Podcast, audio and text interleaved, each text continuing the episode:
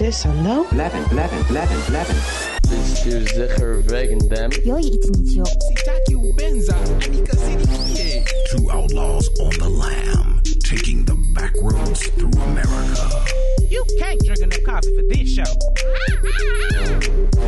and now it's time for Monday Madness with the Moped Outlaws, Greg and Mark. And live with another episode of Moped Outlaws. And we're here with special guest Mike Oppenheim. Welcome. And we're almost live. We used to be live, but now it's not really live anymore. That's But we're, true. we're getting used to saying that. I go over and over again. It, um, it's great to have you. Thanks for showing up. It's great to be here. Thank you both for having me on. I'm really Yeah. excited. right on. Led a pretty interesting life. Music, writing. Yeah, no, it's Okay. been uh, yeah. I, I I turned 41 last year, so I figure I'm like about halfway through it, and I'm pretty happy. Maybe with the way Yeah. medicine's going, you might, you know, be well Yeah. over 100. I will probably refuse the uh, life extension if it's ever developed and comes out, but you know, I say that now. Who knows? Yeah, what would life extension look like? I don't know, but if it involves any injection into my brain, I'm out. okay. All right. I don't want permanent consciousness with a body that's failing. That sounds horrible. Yeah, you know. So what you're talking about is singularity, right? You don't you don't want to have your consciousness uploaded to the cloud. Not even slightly. I, I've listened to Ray Kurzweil's appeals, and I just they don't. I don't buy him. I, I understand his take, but I'm not there. Well, you Do you know, know, who Neal Stephenson is? Yeah, I read um what is it called, The Diamond Age. I loved that book. Yeah, he did a book about three years ago that's about this process, where the Cool. one of his characters from Snow Crash is actually an ancillary cool. character in Snow Crash becomes a central figure in a story where they actually end up they've been building a model where they were going to upload people to. They hadn't done anything yet. They'd been putting relatives there just as a possibility. They weren't sure what was happening. And so he ends up dying un- unexpectedly and they upload him, but he doesn't know who he is. And so That's it's a this great whole premise. thing. I'd and they talk to- about, as of course, because Neal Stephenson is such a research hound. They talk about all of the data capacity and power capacity necessary to maintain that level of computing power. Yeah, It's a great book. You should read it. that's cool. It I also definitely wipes check that out- out. It wipes out the idea of people being uploaded in any kind of quantity because the, uh, the essential infrastructure needed to maintain more than like 100 people is just beyond the scope of what we could generate for as far as computing power and um so that that's a big part of the singularity that would have to change is how much computing power we have. I guess with a quantum computer, maybe I could be forever man. It's fun because I live in Arizona and they're building the biggest like uh, quantum mechanics center ever, and it's supposed to like put uh, Taiwan's system to shame and all that. And it's uh, even that's not it's like barely enough they say to support like the GPT five project. Um, so yeah, it's it's interesting that we I think we as a species have not really considered this one actually very important detail, which is uh, power and energy to maintain systems. All right, since we're in this realm, didn't expect to be here. We've ostracized 98% of our audience. That's fine. Uh, but here's, I just came across within a year this information that someone, because right now, as I understand it, the mechanics of um, programming is zeros and ones. But someone had created a neutral setting. So there was going to be three elements to programming, which everyone's saying is exponentially going to blow the whole thing up. And I haven't gone back into research it, but if that's going on, along with this quantum power of computing that's happening and the whole AI thing, there's a strong potential that 10 years from now, we really will have the capacity for.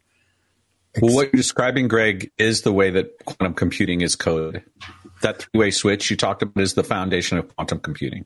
But it the isn't live. So is it live in the world? I'm going to turn off my phone here. Is yeah, there are a the couple world right now? computers. There are a couple computers that exist. Google has a couple, and some other um, countries have them. And then, of course, Smersh secretly has them. I think Mark Mike got the joke. I'm, Mike's old uh, enough to know who Smersh is.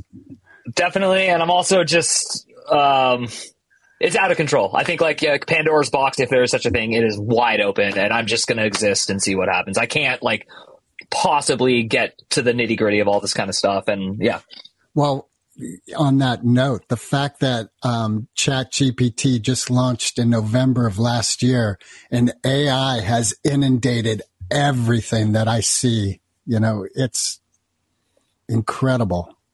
Yeah. And we're, So- I, it's funny because you mentioned our age. Like, we are so in the middle of this. Like, there's a generation older than us that doesn't actually care. And then there's a generation younger than us that doesn't know any difference. And we are the only people. And we're just going to, like, live and die and remember, like, pre ATM life. Like, that's how I refer to it. Like, there was ah. just banks closed on Friday. And if you didn't have money, that's it. Like, wait till Monday. You wrote a check. I had an aunt that um, lived to 104, and I remember her telling me when she saw an airplane in the sky, the first time she saw a jet, it was alien. It's like, what is that? That's crazy. Wow. Yeah. I think we should c- correct maybe a misconception, Mike. Greg and I are both 60. So Oh, well, actually I mean, that I consider us in the generation same bracket. doesn't Care. Well, I'm at the very end of Gen X, so I figure we're all in Yeah, the, the same enough. boat. Yeah, We're, Um, we're spiritually immature, so we're right with you. gotcha. So, um, what is it about avocados that makes it that they get a mention in your bio? You know, it's, it's weird. I've never been asked that directly, and I have a real answer that came to my mind when you asked, which is uh, when I was very young, I would travel, not very young, when I was in my 20s, I was traveling through Europe, and I discovered that not only do I love avocados, but they're the best thing to buy and travel with because you buy them when they're like rock hard and green, and then they ripen slowly. So you put them in the bottom of your bag, they don't get crushed, and then as they get more ripe, you you eat them and you can just pull them open with a Swiss Army knife, cut it open, and then use the same like knife to just spoon feed it in your mouth. So if you're starving and you're on a train or in a foreign country, it beats like 99% of the food snacks you can buy. Cause it, you know, you eat one avocado, you can go for like three, four hours for sure. So that started the habit. And then I just, uh, I, I am an avid marijuana enthusiast, or at least I was when I was younger. And I think, yeah, um, avocado slash guacamole is just the greatest treat on earth. So. Wow. All right. That's a good answer. And readily available in all parts of Europe? Uh, you know, it's a good question. I, I got a bunch in Spain, and then I was traveling down through Italy, and they were still in Italy. And then I think I don't think I had any when I got up to Amsterdam. I also don't remember a lot of Amsterdam, which kind of segues back to the other subject. Um, yeah, so So, what was one of your favorite hangouts in Amsterdam? Uh, the hostel I stayed at for four days. I would go downstairs and I'd like cross the street to like the coffee shop. I would buy what I wanted and then just go back up. And we had this huge jar of Nutella. And I just remember like spoon feeding Nutella with like sourdough bread or some bread. Maybe it wasn't sourdough. And, uh, all these people kept looking up and taking photos and I couldn't figure out why. And I was staying with two friends that were girls, but we were platonically friends. Like nothing was going on. And then I learned on the way out that we were above the oldest um, prostitution house in the history of Amsterdam, and everyone thought we were part of it. And so they were taking pictures of like the John. the yeah. Yep. So I'm probably in someone's like weird memento book um, as a much younger person. So That's wild. Did you check out any other things in Amsterdam, like Anne Frank's house or? I did, I did get to a couple of things. I actually didn't go to Anne Frank's. I'm Jewish, and I know this sounds weird to a lot of Jewish people I meet. I have no interest in like Holocaust anything. It's not that I don't care that it happened. It's that I don't need to visit those sites to feel the ancestral like pain, and also I don't really think it's like. I- I'm, I'm trying not to be controversial, to, uh, to be honest. It's not like a Jewish thing to me. It's just yet another one of genocides. Like I, I don't think. I think hierarchicalizing, if that's a word, uh, genocides is very immature to me. So, like, what happened in Rwanda in the 90s to me is just as bad as the Holocaust. It's just that one was published and talked about a lot more. So, you know, I didn't want to go to like either of the camps or any of that kind of stuff. And then I skipped Anne Frank's house, but I did go all over Amsterdam and like, you know, walked around and I saw like uh, a movie theater and went in and saw a movie and stuff. So I, I did like some cultural stuff. But to be honest, of the two and a half months I spent in Europe, that was the four days I did the least. I, I really just, uh, back then. I mean, I, I came from California. Even in California back then, uh, medical marijuana was barely legal. It had been around for a couple of years. I didn't have a license, so it was just mind blowing. You know, yeah. Yeah, I remember. And, and I was 19. You know, I was like, tourism, legal weed. Yeah, yeah. Amsterdam, I had a great time there. I have a, many great stories, but um, one of the things that impressed me with Amsterdam was noticing that oh, police really can be um, there as a part of the support of a community. Like I just noticed how the police force there was very benign, really helpful. I saw a guy just yelling and flipping off two officers as they walked away from him, and they just kept walking. I was like, wow. That's amazing. That really is. Yeah. Well, and you have how? Do you have a wife and do you have children? Yeah, so I have a I live with my wife and our daughter um, Alice, who's turning two in about a month, and then I have a seven year old son with a divorced wife, and he lives with her in Thailand. Um, oh wow! Yeah, and that was not a choice, but that's a very long story that if you want to hear it, I can tell it. But she basically abducted him, and I lost my appeal through the State Department because I don't know if you remember the Brittney Griner thing that just occurred, but uh, I am no Brittney Griner. I'm not a WNBA basketball star, so the State Department does not pull uh, heavy in my favor. So they they tried their best, but um, yeah, that's I was a very about- weird system. I was reading about you mentioning this in relationship to one of your books. Mhm. And it was this going on during the period of time you're writing Ardor? Yeah, so Ardor, which just came out, um, is my ode to my son because I, I raised him until he was two. I spent every single day with him. We got divorced when he was one and a half, and we had joint custody. So I saw him. Uh, we we did like a weird joint custody schedule because we both wanted to see him every day. So we would basically just like flip flop, and uh, and then uh, to to look good and avoid a trial in the divorce, I was urged and urged and urged to allow her to take vacations with him to Thailand, even though I was positive that she was going to do what she did. Um, so I did that because my lawyer guaranteed me nothing would go wrong. And then on the very first vacation he took, she faked a back injury, didn't come home. And the State Department, when I called them, they didn't laugh at me like it wasn't funny, but they they snickered and said like, "Yeah, like you're a moron. Why would you let her go? You should have gone to trial and done whatever it took not to ever let your son out of the country." All right, so this is a bit of a curve here, but um, I'm sensing a lot of emotional pain in this experience. What have you been doing or did to heal?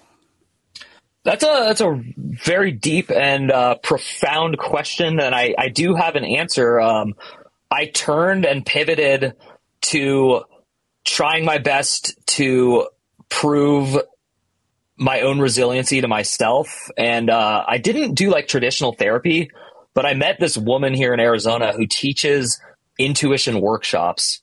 And her theory, which I 100% subscribe to, is all the answers are inside. Like, if you really relax. You know, I've been a meditator since I was uh, nine. My parents are like super hippies and they taught me how to meditate when I was a kid. So yeah, and I love it. So it was not a big step for me to go into like this intuition field, but uh, basically, okay, I'll tell the little bit longer version, and because I can tell you guys are okay with this. Um, I went on a vacation while so while he was in Thailand on his first vacation, I took a vacation to Ecuador to legally take ayahuasca. Oh, Um, and while I was on ayahuasca, this thing inside me started talking to me. Now I call it intuition, but I didn't even know that word. And it told me that I wasn't going to spend most of my time with my son until he was older. And it was like a very certain thing. Like when I read in books when people say like God spoke to me or this voice came, I now get what they're saying. I just would never use those two words. I would just say it's my own voice.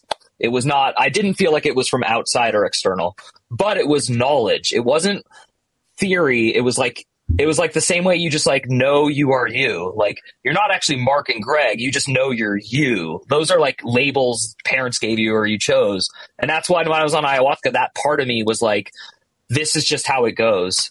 And I, I pushed it a little bit and it said, this is where it gets like kind of spiritual. This was his choice. He picked you as a dad to have this experience. And so that's the only thing I can say that I'm like spiritual about is I think we're here having an experience in our meat suits.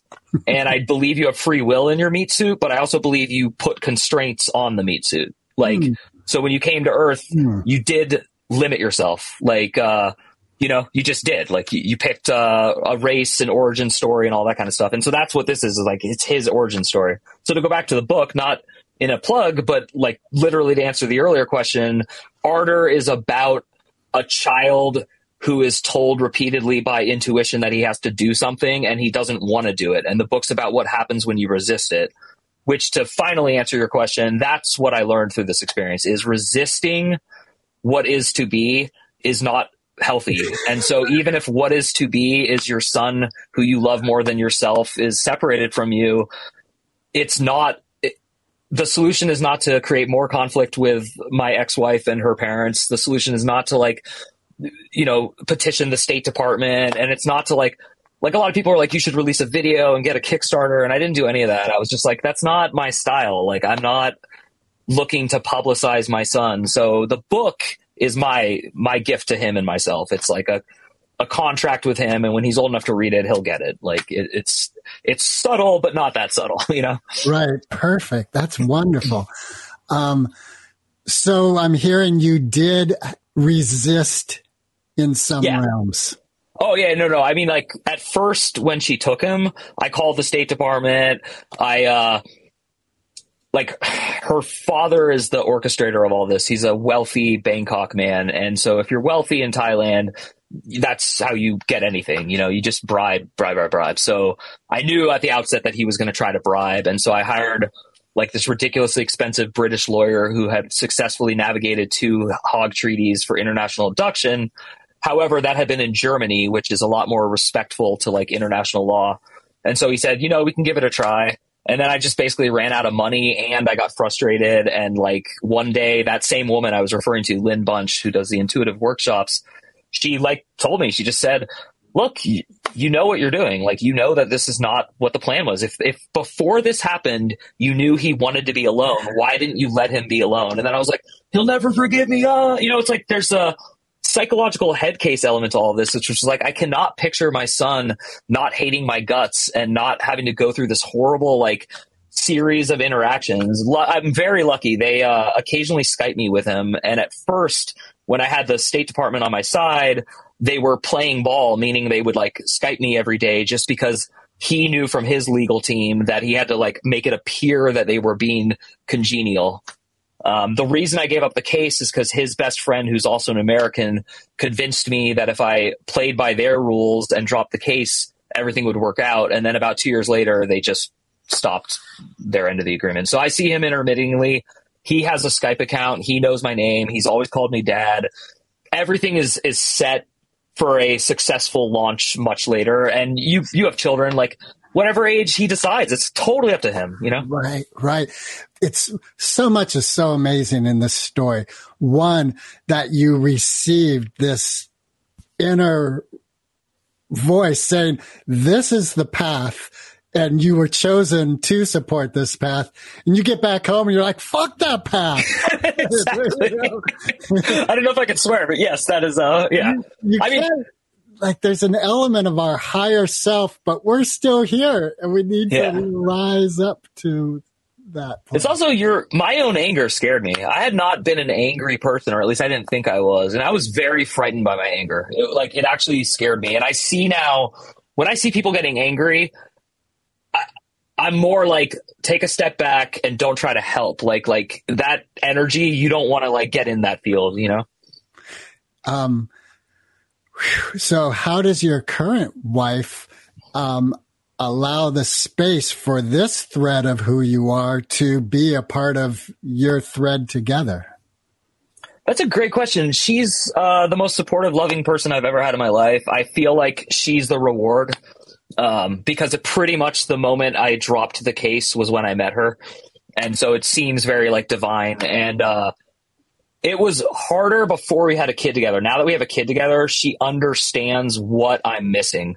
That really helped. Uh, she didn't have any children, And so I think there was a part of her that was kind of like, just let it go. You only had him till he was two. Like, you know, if you have a kid, like even four months is enough to bond, especially as a father. You know, I think as a mother, you're bonded like out of the door, but, um, and so two years, I mean, you know, it's just like he, he's a part of me. And so like now our daughter is almost two. And I keep telling her, I'm like, two weeks after her birthday, when she turns two, I'm going to make you imagine what it would be like if he never, if she never came back. Cause that's when it happened. He was two years and two weeks old. And it's not like a mean thing. I'm just like, keep informing her like, oh, you think you love her now? Just wait another month, you know? And like, so that's, that's my take on it. But she's been like so supportive. I mean, she just like, she watches me with sadness. She, uh, she's the one who keeps my morale up. Like I read him handwritten cards every two weeks and mail them. And like, you know, I just want to quit. I want to quit all of it. I want to forget about him. Like, you know, I'm saying this super facetiously. Right, right. Uh, but yeah, it seems you know sometimes that urge to quit it's so strong, and why some humans do quit and some don't, and I, you know I just as of now I'm still a human who hasn't quit. You know, you know what you're sharing resonates with part of my personal story and my sister's. My sister lost her son when he was around 21, almost 22.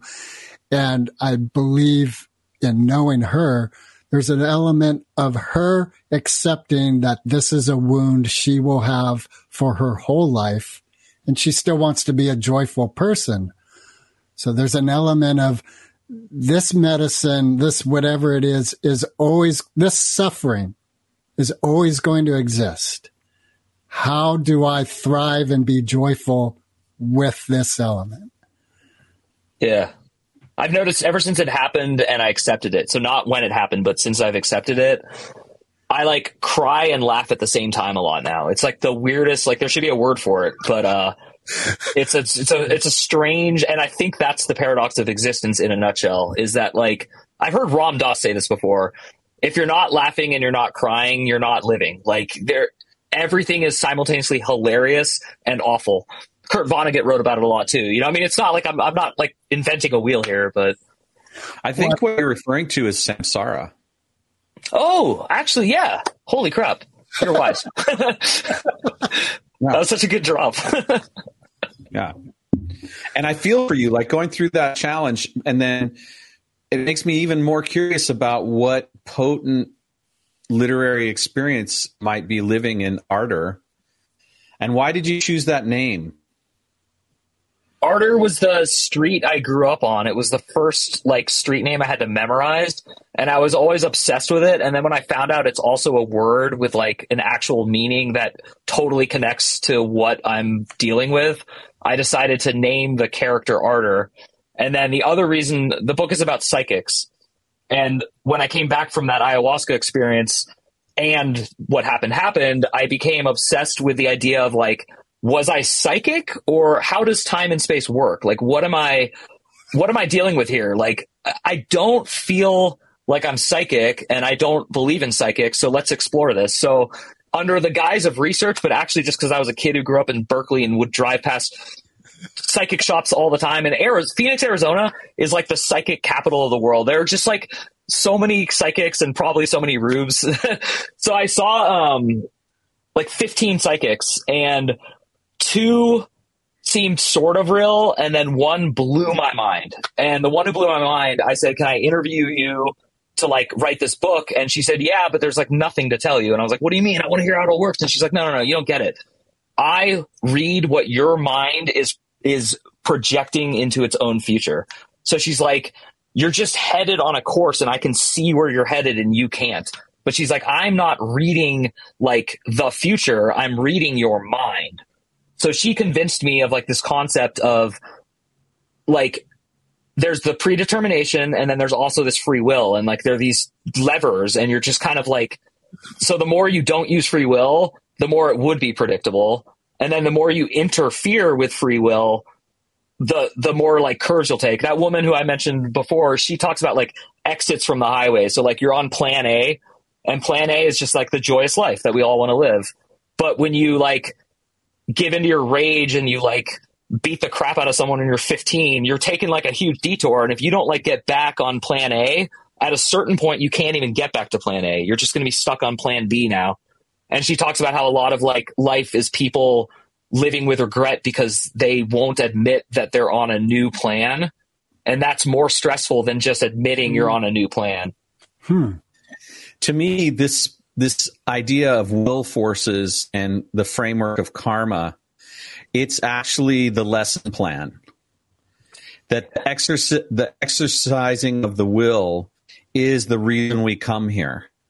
And the great the, the great mystery school of incarnation has as its core element the fact that we have to bang up against circumstance and have desire and appetites and will that have us like determining these different directions as you're describing. And you know the way you said it where we project our thoughts into the future that's what manifestation is. Mm-hmm. And so we're creating a reality from the will forces. And to the extent that we inhabit fully that will force on a consistent breath by breath intentional level we render that path before us. And so I, I actually don't believe in the fated path or the sort of destiny thing that you described of. I just think that you you've got your own will forces and they're acting in, in the in in the the decision the karma the cause and effect relationships or you're passive that means you're bumping into everybody else's and kind of being buffeted around that's kind of my view Uh, Yeah, but i want I like a lot. a challenging question are you ready I am ready.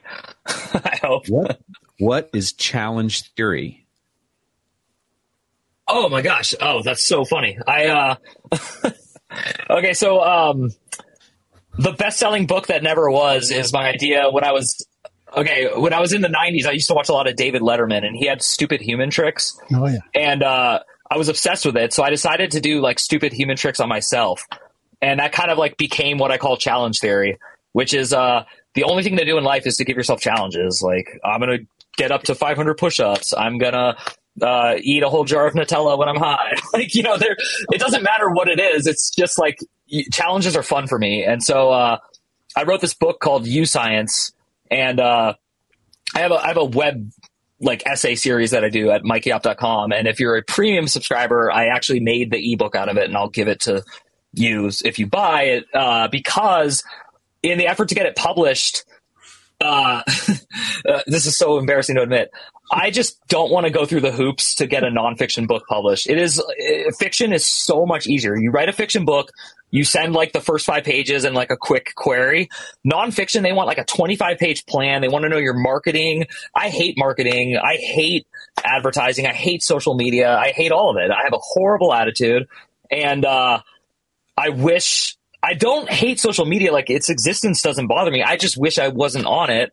But my career mandates that I'm on it. You know, I went to an MFA program when I was like 28 and, and they were just like, if you don't have a Twitter and a Facebook and this, you're, you're, you know, so challenge theory is from that book, You Science. But then I also decided during COVID, my wife and I, this is before we had our daughter, we got so bored that we decided to film the book. And so I made these webisodes where I play this like ridiculous scientist who's like a moron, but also like really interested in testing on himself. And so challenge theory is one of the episodes from it. And it's also just like this greater concept. But, uh, the best example I can give of challenge theory for me was I decided to read like, uh, 40 important books in a year. Like, so I read like all these like classics and it was really fun. It was really rewarding. It was hard though, you know? And what was what was it about that experience that um, was part of the theory? Uh, well, the, the theory is it's more about like self esteem to me. Um, if you're not challenging yourself, then you're not going to be like seeing how capable you are of things. And it kind of goes back to what Greg was talking about. Like when you said the word joy, it really resonates. Like that's such the perfect word about like what's the point of life? It- It's joy. It is like it's it's just like Thanksgiving with your friends or your family, you know. And so the challenge to me is like the joy of accomplishing a challenge is very like a peak experience for me. And so like I, I did like the rim to rim in the Grand Canyon, for example. And uh, because I was obsessed with like intermittent fasting, I decided to fast and do it. And that was like really cool because a lot of people were like, you're going to die. And I didn't. um, yeah, it's true. We don't. We think we are so limited, but the truth is, our bodies and our capabilities far exceed what our mind thinks is possible. Yeah. David Goggins is a great example of this. I mean, it's everywhere.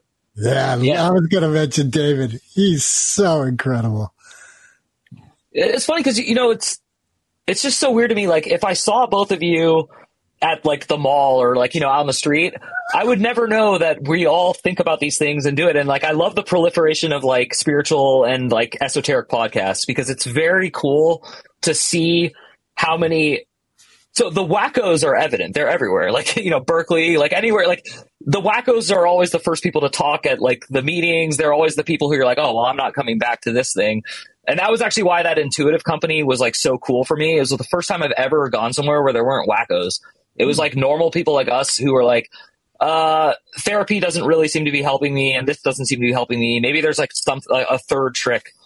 Uh, but yeah, but I, you know, I just I'm really happy to be hearing you guys talk about things that are so profound, and also like your take on it helps elevate me and and helps me feel that joy, and also connect like these, you know, rambling thoughts. Uh, you also you have a podcast devoted to the metaphysical. Uh, yeah, it's called Coffin Talk, and uh, that's actually another thing. When you asked me about how did I cope with my son's abduction, um, I, I, always had volunteered my whole life, but when I had him, I was too busy to volunteer. So I, as soon as he was gone, I was like, well, I should go back to volunteering. So I, I worked at a uh, hospice ward for dementia patients. Oh wow! And uh, I didn't work; I volunteered, um, but I was there for three years. And uh, towards the end of it, I realized that the number one thing I think Americans are failing to do is to accept that death is inevitable and then not to look at it as a bad thing. So the whole point of the yeah. Yeah. So that's it. Like the pot, you know, and aging sucks. Dying is not this like fun idea to me, and watching my parents get older is like really hard. uh, You know, but but it would be harder if I wasn't like aware of you know things. But but the thing in hospice that I learned was these patients sometimes would like snap up and become like clear and they would always say the same thing which is like i wish i'd loved this person more i wish i you know it was like always like regrets about love and it had never had anything to do with like business money you know i mean i know this is so cliche to say but it was cool to see that reinforced with dementia people because like Yeah. even in that state where they're like there's a blue cat on the window and the polka dots are coming in my room I wish I'd loved my daughter more. I should have called her. I don't know why I got mad at her that time when she married that man I didn't like. I should have just been nicer. You know, it's like, so that helps me a lot. So the Coffin Talk podcast is where, and I undoubtedly will ask both of you to come on now. So, and you can say no, but uh, I'll ask you after so that it's not Oh, There's no way I'm saying Um, no, dude. Yeah, we're not going to go to that. That's ridiculous. Um, and yeah, so so I will not let you answer this now, only because I want to save it for. But I, the only question I plan is just, what do you think happens when you die? And then I kind of try to like see how that's affecting how you're living. So the the log line or whatever it is is like, um, it explores how our views on death affect the way we live our life. what I find really interesting is the the wackos of the world. I think are actually expanding the boundaries of our finite existence. That's cool. And wacko is such a perspective thing, you know. I mean, we are I'm a wacko to most of my friends, so yeah. right exactly Yeah. that's exactly it and um so for you to share these experiences of someone who is obviously on a mental realm that is wacko and then have clarity it's like all right there's a lot more going on because if it was in a lab you know wacko is wacko but to have a, a an experience where clarity is coming through. You're like, okay, there's more to this individual than just wacko. In other words, I guess what the stereotypical moral to this story is uh, we are really a lot more than our labels are giving credence to. you know, I grew up in in Berkeley. I, you know, I spent a lot of time cruising around the streets of Berkeley at two in the morning, high on various things like LSD and mushrooms and marijuana, and I met a lot of wackos. And it turned out I'm not one of them, despite those behaviors, right? and I think totally. the de- delineation, one of the big delineations, I mean, this now starts to be about a mental health conversation, which is an important conversation for our culture. Mm-hmm. But I think one of the delineations is that wackos go to the fear side so heavily that they become in, um, impaired and they start to impair others. And that paranoia begins to clamp down on their ability to exercise their will forces in their living of their lives. And so they feel at at cause. They feel um, at the whim of the tide of life and the, the way things go. And so that's how I see it. And, and w- what really happens for me is there's this compassion that shows up, but also boundaries because there's just a, a limit to how much I can actually manage to, in terms of being in the presence of a person, um, like that.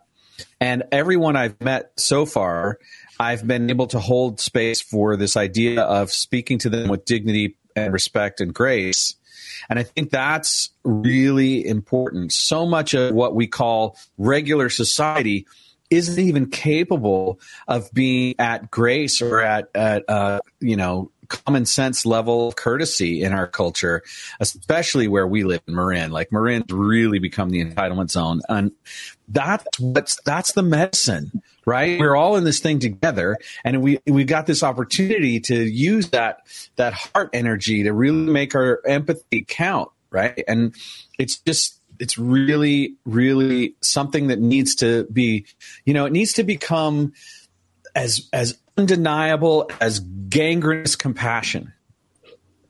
Love it. I love it. Yeah. And uh, the Bay Area is, well, it's a laughing stock of the country now, and it is not our fault necessarily, us who grew up there, but it is. You are different if you grow up there because you are so used to mental illness in public. It's just ubiquitous. And now when I go back to visit, because I moved away from Oakland in 2016, I lived in Oakland for most of my time there. Um, and uh, and so it's it's interesting because uh, I miss the Bay Area like nothing else. Um, but I sold my house and live in a mortgage free Arizona house. So uh, there's tons of us coming here. Uh, yeah, but um, but I bring all this up because uh, that recent I don't know when this is going to release, but there was that um questionable homicide, murder, whatever you want to call it, on the subway in New York uh, recently, and it was where, uh, just for context for people listening, a former Marine and four other people uh, took what they viewed as a hostile mental illness person and subdued him and then choked him to death and he died. And uh, again, I'm not going to label or talk about the nuances of that so much as the experience of being on the BART every day and seeing people who scared the hell out of me. And I have so much sympathy for every character in that story. That's that's like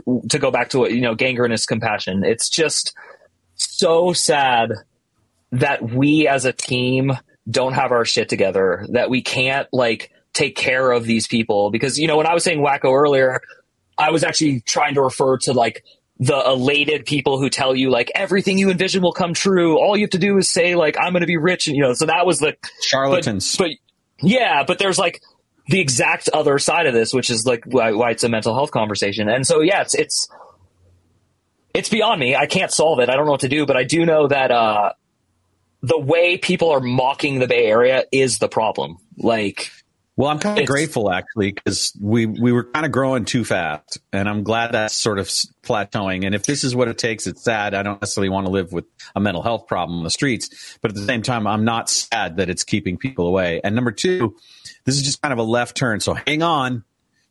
It'd be so much better if instead of we carrying mace canisters around for protection, we had canisters that had like MDMA or some kind of laughing gas in them, so that when someone was getting weird with you, instead of creating a violent interaction where they end up in pain, you spray them with this stuff, and suddenly they're giggling. Yeah.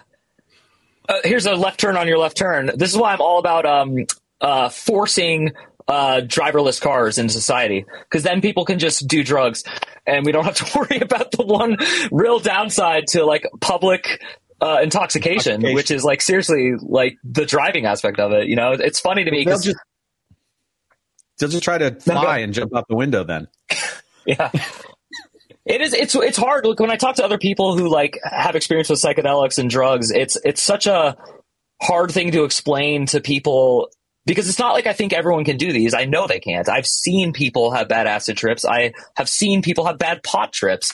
Um, I've had a bad pot trip when I ate brownies back when we were kids and we just like made butter and we had no idea what the hell we were doing. And uh, so it's like weird because I'm for safe drug exploration and use. Uh, And so it's a weird time because I want to be like an advocate of things, but I'm like, oh, and but, but, but, but, but, you know, like this, this, this, and that. So I love your idea. You know, that just brings me back to what you said right at the beginning of this is it's all inside us. And I think what occurs to me is this element of like the drug is the saving grace outside of myself.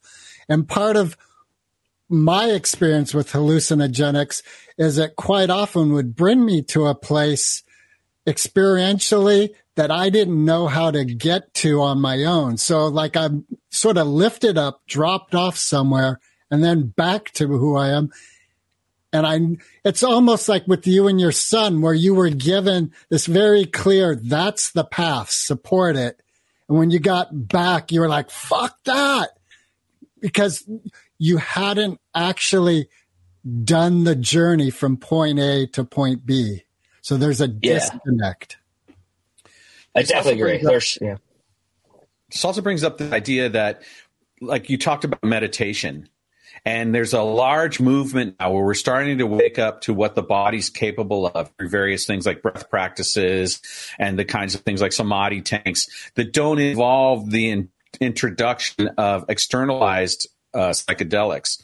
And I've done a couple things recently with breath practices where I was able to access that part of my own inner world without having to take a chemical that has like a whole, you know, neurological impact downside to me. So, you know, through meditation and the cultivation of joy as a daily practice, you learn to open that up and extend it throughout the day. And there's something that resonates and, you know, and then breath practice opening up this idea of gratitude and getting connected to that universal tone of grace that we all, that's all part of who we really are. Like, when I think about quantum physics, I just go like, okay, this is Mark's axiom.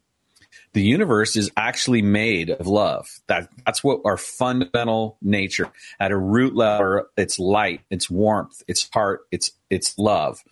And I'm all for like having that delusion in place of any other, uh, you know, temporary delusions about this life, because that's a great operating system to operate from.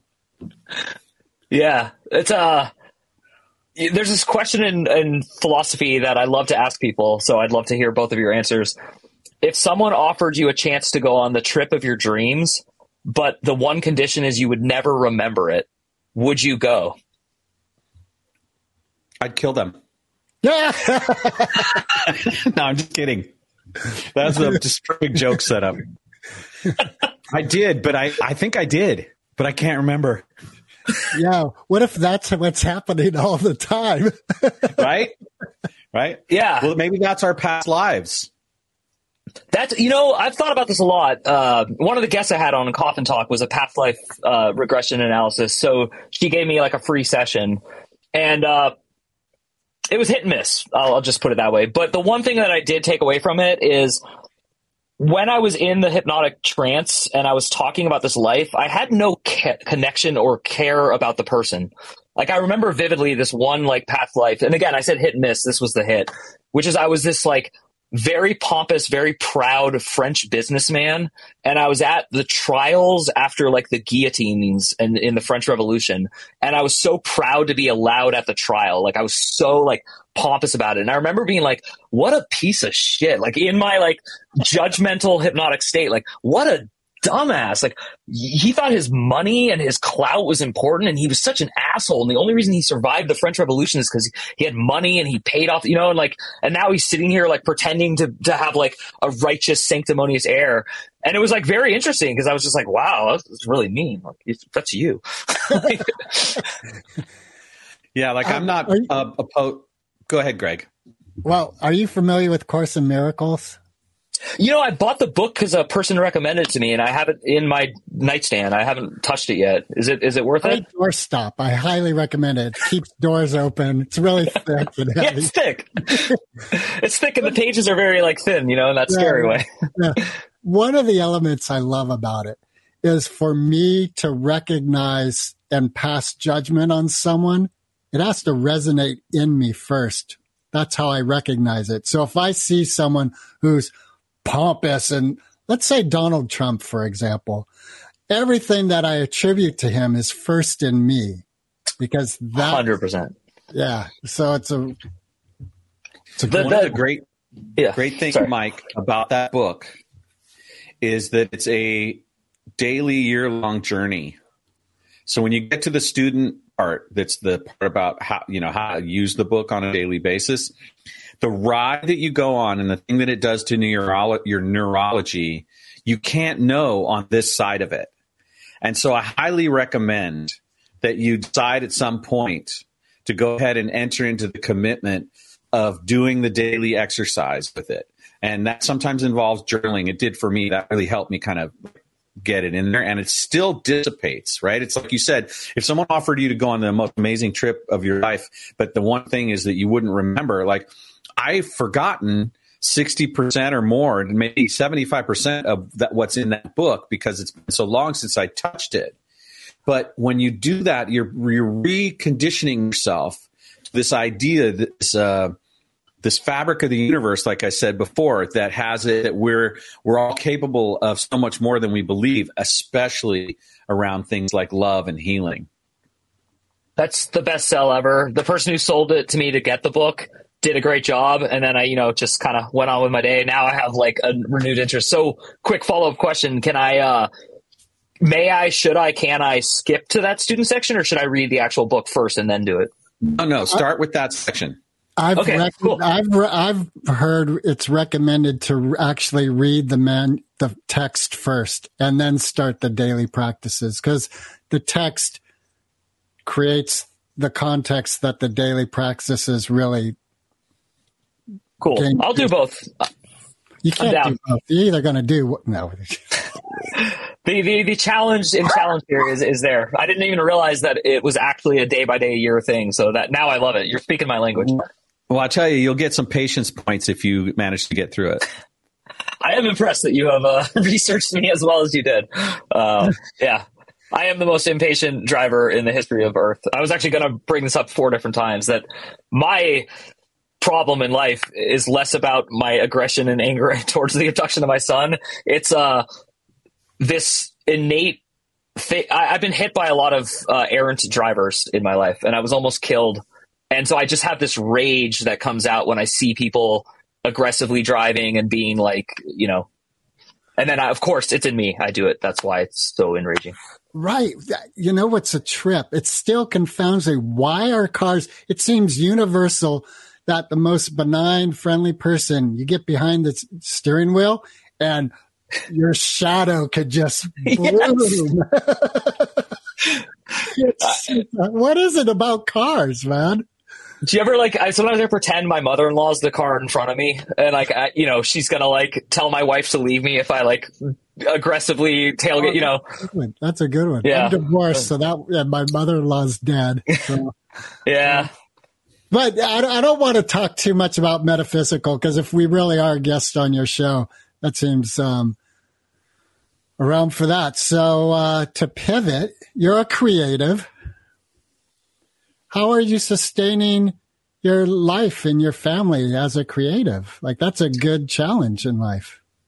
You know, it's it's funny. Uh, I never believed in that book, The Secret, and I didn't like the word manifestation that you used earlier, Mark. And then one day, uh, my wife forced me to admit that I 100% mani- manifested the life of my dreams, which is that I uh, I kept saying I was a English language teacher in San Francisco. So I lived in Oakland. I took BART every single day across the bay into San Francisco, and I taught um, adults at a private school for for English as a second language. And they were generally speaking very wealthy business people whose companies were paying for them to have lessons. And I was uh, nothing's ever like been easier for me in my life than teaching. It was like the most natural thing I've ever done. And I know I could do it whenever I want. And I loved it. But when I was moving to Arizona, there's no market for that. Like, you know, just none. I mean, there's ESL in like basic elementary school and stuff, but that's if you want to make like 24,000 a year and be a slave to like horrible public system. I mean, I think we're like the fourth worst state in the country or something. So, uh, so I was there and I was like, my, my, my mom kept asking me, what do you want to do for a living besides music, writing, you know, besides the things you actually do that aren't earning enough income? And I said, you know, I know it sounds really dumb, but I, I think I should just get paid to read. I love reading. I was an English literature major. I've, I read so fast. I like retain what I read. And out of nowhere, my dad's friend's wife says, Hey, my company is looking for book indexers. Do you like have any people you know who are like well educated and read well? And my dad was just like, oh my God, this is like bizarre. He's like, yeah, my son has a master's in English and is like about to move and needs a job. Like, oh, great. It's actually a telecommuting. I mean, this is like way before COVID and Zoom uh, was like a phenomenon. They're like, oh yeah, yeah. It's like, it's just, we send you a file and email and you send it back. That's it. The training is intensive. So I applied and I was put on a six month waiting list. And like the day I moved to Arizona, they called me and said, are you ready to train? And I was just like, this is crazy. So I'd actually applied and accepted two jobs at high schools here. And it was embarrassing. I was going to make half of what I had made. But because I'd sold the condo in California and like, you know, I, I, I was going to make it work. So I became a book indexer and I am still a book indexer as well as uh, the other things I do. And uh, getting paid to be a fiction writer has always been my dream. And I'm like getting there. So, you know, I'm like, I am trying to sell Arter. So if people want to buy it, I would love that. But, uh, but what's more important to me is that I actually love this job, book indexing. It's where like I get so much creative joy from it because I just they send me book after book after book. I have no choice. Uh, some of them are like dense Oxford encyclopedias of African archaeology. Others are like pro Trump. Others are anti Trump. Like it's just whatever a publisher wants to publish. I have no morality compass with it. Like there's no like responsibility except to do what the author wants into index terms. All right. So as uh, I have not heard of a professional book indexer. Are you a person who creates that index at the back of a book? Yeah. So I, it's so funny. My dream was to read and get published, and I get published every week. I just don't get my name in it, but I literally turn in like multiple indexes a week, and they go into books. Like the most famous one is just funny to me because it was featured in the New York Times. But there was recently a biography on Hunter S. Thompson that like outsold all the other ones, and uh, and I was charged with indexing it, and so now it's like a best-selling book. So I'm like, oh, like tons of people have probably not looked at my index in that book. That's awesome. That index by Mike, Mike Oppenheim. yeah, that's brilliant. Um, I know we all have some um, time commitments. I'd love to continue. There's, there's two questions I want to ask before we go. Okay. All right. First is Mike, Pittsburgh Steelers or San Francisco 49ers? Steelers all the way, every day. Okay. I, I grew up Greg? hating the Niners. All right, Greg. Second question. Eminem or Foo Fighters? Wow, that's so interesting. Foo Fighters for sure, because Nirvana was like my first love. Um, but it's weird because David Grohl, like, he's the nicest person on earth, but I, I have to admit, like, I haven't really enjoyed any of his recent albums. They've all just kind of sounded like muddled rock. Um, but his, his prolific rise to fame was was amazing. Eminem, I have come to respect more and more as I get older, actually. Um, and I think the turning point for me was that movie Eight Mile. It kind of like turned me on. And then I loved to talk fast. And when I was a kid, like there were these micro machine commercials of that famous guy who talked fast. And I was the kid at school who did impersonations of him. And like, you know, I was popular for like four days because of that. And so Eminem's ability to like use the mouth and like yet be intelligible is beyond, I think, I, David Grohl playing drums and guitar and doing everything on his first two albums is like kind of the equivalent. So I'm going to give it to Foo Fighters just because I'm not a huge hip hop rap fan, and I have to be honest about that. So. Well, it sounds like Nirvana sort of edged the the vote. Well, and it's, I mean, if you go back to Nevermind and listen to David Grohl's drumming, it's it's incredible because they had a different drummer on Bleached, and it's just such a worse album. So, uh, "Smells Like Teen Spirit" is not a number one single without David Grohl, and anyone who understands, I play drums, can easily understand why. He Kurt Cobain was just he was like a Beatles songwriter, and David Grohl was like, "Oh, let's Led Zeppelin this." yeah, or maybe yeah. All right, Mike, it's been an absolute pleasure, man. Just. Let's All do right, this I'm going to do it. I want your verbal consent. Will you both come on Coffin Talk? Absolutely. Absolutely. All right, cool. I will All have you on separately, by the way, because it doesn't work if I do you both. So, cool. Thank you both. Talk to you soon. All right. See ya. Awesome. Recording stopped.